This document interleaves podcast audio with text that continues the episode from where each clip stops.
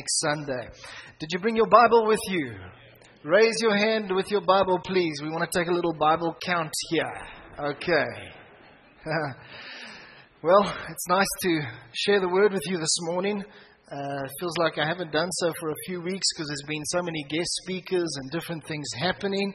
And uh, let's just pray. Heavenly Father, I pray that as I share as your vessel, as your instrument here. We pray, Lord, that you would cause your anointing to flow through me. And I pray that this would be uh, being a mouthpiece to your people. Lord, your word is so incredibly important in our lives, and we want to give it the place it deserves. We open our hearts to receive from you now in Jesus' name. Amen. Amen. Amen. Where's the men? Amen. Okay, everybody's wide awake. Now, please turn to uh, Luke chapter 6. Luke chapter 6 and verse 27 to 36. The title of what I'm sharing with you this morning is Moving in the Opposite Spirit. Moving in the Opposite Spirit. I can remember years ago when I was probably in high school or something like that, hearing a teaching about this. It was the first time that I'd heard it expressed in such a way as moving in the opposite spirit. And uh, it's always stuck with me. It's a phrase that I've never forgotten. And um, maybe for you, you've heard of it before, but let's remind ourselves what God's Word says. Now, as we read these couple of verses of Scripture, this is going to challenge you. Okay? Do you still want to hear God's word? Even if it's maybe not so nice for your soul realm, well, let's listen to it. It says here, it says, But I say to you, love your enemies. That sounds like moving in the opposite spirit. Do good to those who hate you. That's moving in the opposite spirit. Bless those who curse you. That's what the Bible says. And pray for those who spitefully use you. Wow. I said you were going to be challenged. But this is what the Bible teaches us. And if we, excuse me, if we are people of the Word, then we adjust our lives according to the Word. Can you think of somebody mm, that fits into that first verse there that has done something to you, that has maybe been an enemy or that has hated you or cursed you or spitefully used you? Can you think of somebody like that? Maybe you think of them, you think, well, I want to crush them. I want to crush them. I want to do what David said Lord, smash their teeth. Let there be wailing and gnashing of teeth. But, but here we're in the New Testament, in the New Covenant, and God's Word is speaking to us this morning, and I can't behave like I used to behave before Jesus came into my life, God's word is talking to me. Goes on to say, To him who strikes you on the one cheek, offer the other also. I mean, that's just, that's just it. These scriptures, they were interesting. But then, God even said, and this is the words of Jesus, that we would have this kind of an attitude. And from him who takes away your cloak, do not withhold your tunic either. Give to everyone who asks of you. And from whom him who takes away your goods, do not ask them back. And just as you want men to do to you, you also do to them likewise. But if you love those who love you, what credit is that to you? For even sinners love those who love them. And if you do good to those who do good to you, what credit is that to you? For even sinners do the same. And if you lend to those from whom you hope to receive, what credit is that to you? For even sinners lend to sinners to receive as much back. But love your enemies. That sounds like moving in the opposite spirit. Do good and lend, hoping for nothing in return, and your reward will be great, and you will be sons of the highest. I'd like to say, in that way, you begin to act like sons of the highest. Look at this, for he is kind to the unthankful and evil. That sounds like God moving in the opposite spirit. Therefore, be merciful, just as your Father also is merciful. I don't know about you, but that passage of Scripture definitely challenges me. It challenges my own heart. It challenges the selfishness that I have in my heart, and it says, gotta go, gotta go, gotta go. And if you're anything like me, if you're also a human being, you might feel also challenged by God's word. And interesting, the little title above the section here says Rules of Kingdom Life. These are guidelines, these are rules to live in a new kingdom because we have been removed out of the kingdom of darkness. The Bible says we've come into the kingdom of His marvelous light. We've come into that, the kingdom of light, and we need to act accordingly. Verse 35 and 36 to me is striking. He is kind to the unthankful and evil. Therefore, be merciful, just as your Father also is merciful. You see, as we walk in the opposite spirit, meaning opposite to the spirit of the world, as we walk in the opposite spirit, we begin to display the Father. We begin to be merciful like the Father is merciful. Now, a few aspects I'd like to touch on, four to be exact. The first one is number one, the tendency to retaliate. We live in a world that functions completely contrary to the way God wants His people to function. This is the world's philosophy. I am a servant to no one.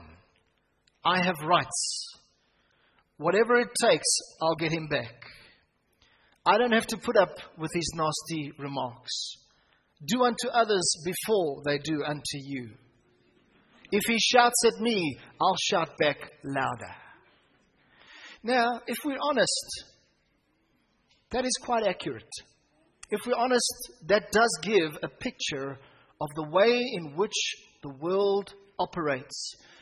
But the Bible says in Romans 12, verse 2 do not be conformed to this world, but be transformed by the renewing of your mind. This is a renewing of the mind session. Welcome to your renewing of the mind session.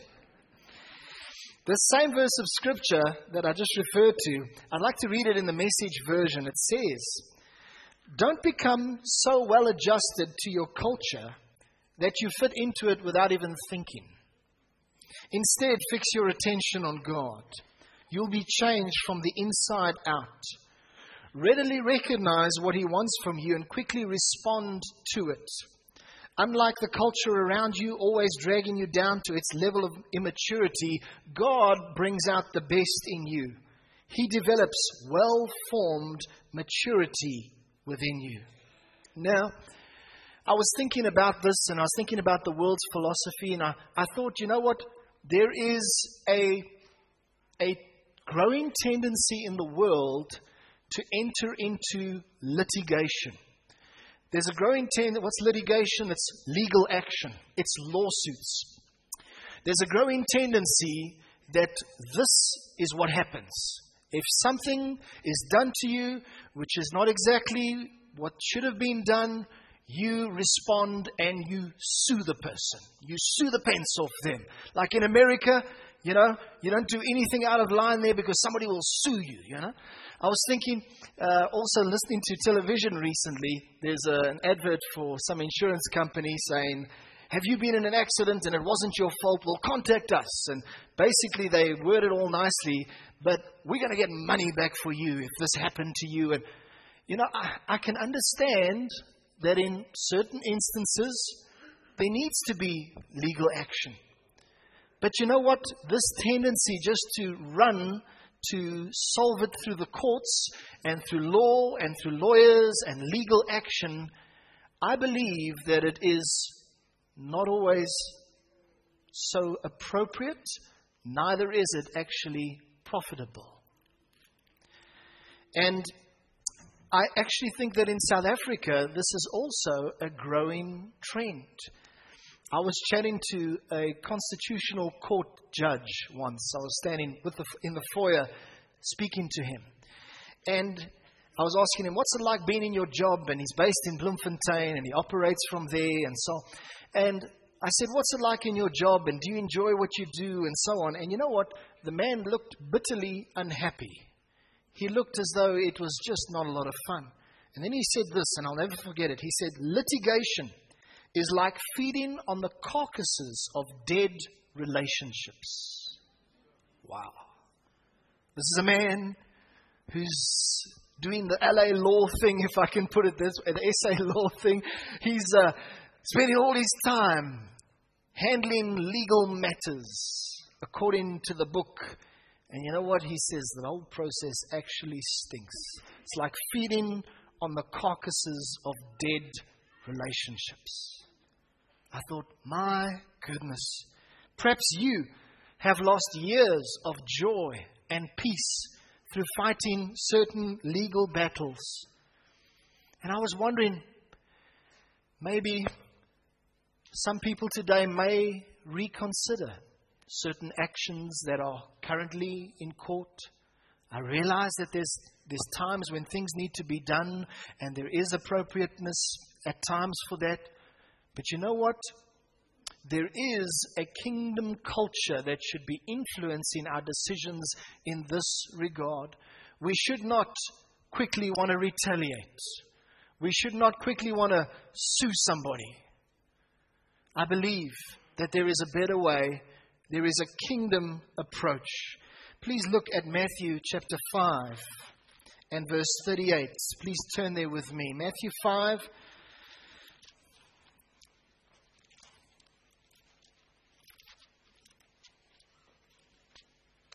verse uh, 38 to 40. It says here, Matthew 5:38, "You have heard that it was said, an eye for an eye and a tooth for a tooth. But I tell you not to resist an evil person, but whoever slaps you on the right cheek, turn the other to him also." Now, notice the next verse, verse 40, has the word sue in it. It says, If anyone wants to sue you and take away your tunic, let him have your cloak also. Is God's word challenging us today? Wow. Wow, but, but God, why would I do that? If I have been done in and if that is wrong, Lord, why on earth should I do that? Because God says, there's certain things where you give it over to me and you release that person and you bless them and you forgive them and it causes grace to flow over your life. And God says, you know what? In the bigger picture of things, vengeance is mine. I will ultimately repay. There will be a day of reckoning, but maybe it's not going to happen the way you want it to happen. The tendency to retaliate is very much there. Under the law, people were permitted to get even an eye for an eye, a tooth for a tooth. But under grace, we are called to a higher standard. Number two, react or respond. React or respond. Uh, we are not responsible for what people do to us. But you and I are responsible for the way in which we respond to that. Charles Swindoll says the following Life is 10% about what happens to us, and 90% how we respond to it. You know, I was thinking uh, about my dad, and he would, uh, every week, he would have a pastor's meeting. And he had a big group of pastors. At one stage, there was about 28 pastors on the team. I don't know, I don't know how he did it, but in any case, he, he enjoyed having a big team like that. And you know, sometimes in meetings where you've got 28 men together discussing things related to congregational life, sometimes sensitive matters come up and there is a difference of opinions. And I can remember for, for the two or three years that I was on the pastoral team before my dad went to be with the Lord, being in some of these meetings. And maybe congregational areas would come up and they'd be wanting to move the boundary from this street to that street. And then the one pastor would be across because then he's going to lose some of his sheep. And then that guy gets the sheep and so on. And I was like amazed, you know, staring at what's happening. And, and my dad used to say to them, Gentlemen, gentlemen, I want you to respond and not react.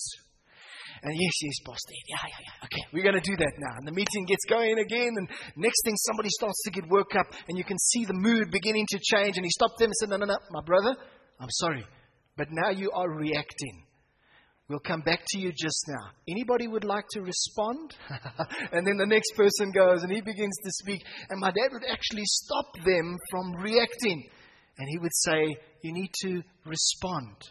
And I thought to myself, you know, this is actually a major key in life. This is what it's speaking about here. It's speaking about not reacting, but responding. Think back to when Jesus was brought before his accusers in different places in, in Jerusalem, maybe in, the, in Herod's courts or whatever it might have been. And Jesus was totally unfairly accused and hurled ridicule at and all this kind of thing. But you know what? He did not retaliate. There were times when he spoke, and then there were times when he actually uh, used very clever tactics, if I can put it that way.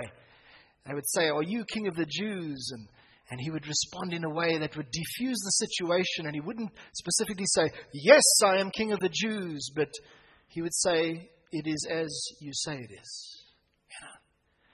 Amazing, we can learn from Jesus. I believe that also in terms of life, and specifically in terms of marriage, this is a major, major key. It's common knowledge that the biggest problem in marriages is communication, communication related problems. And you know what?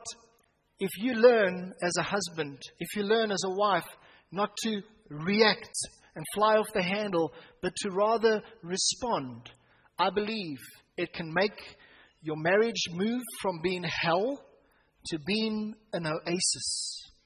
And some, uh, some marriage principles that they put forth as a very good principle. Let me just uh, get, get two chairs here for a moment. They say that if you're battling to communicate, you should have a listening chair and a speaking chair. And so you take turns. So, and it's ladies first. So you let your wife take a seat in the speaking chair, and you take a seat in the listening chair. And what happens next? You have to zip your lip as the man. Let me sit in the man's chair for a moment, okay? And you have to listen to your wife and hold her hand. Yes, that's a good one. Thank you, my dear. Thank you, my dear. You've got to listen. You know what? I've discovered many people cannot listen and zip their lip.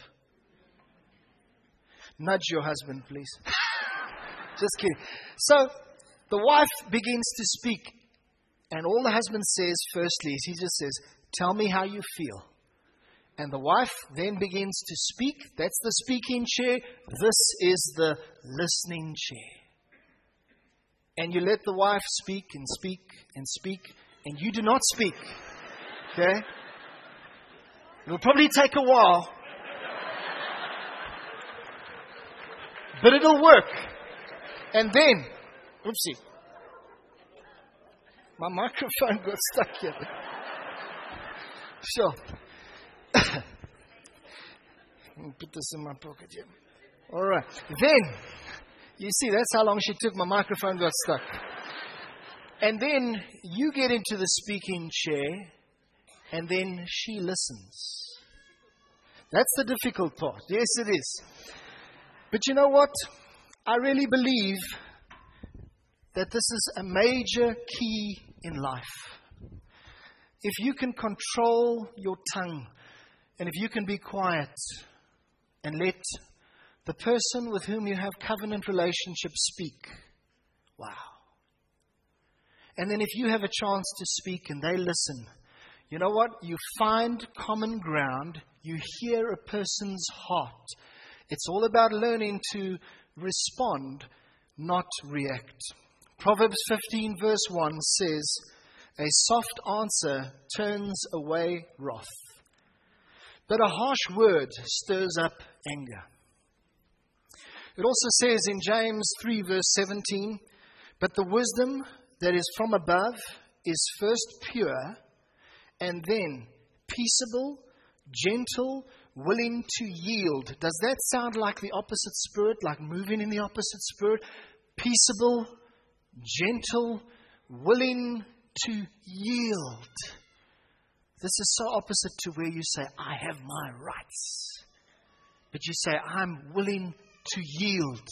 Because in a marriage, it's not about one, but it's about two.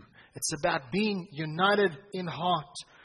A person that can control himself and not lose his temper is someone that others will respect. It takes self control to respond and not react. Number three, choose a better way of handling life's challenges. Move in the opposite spirit.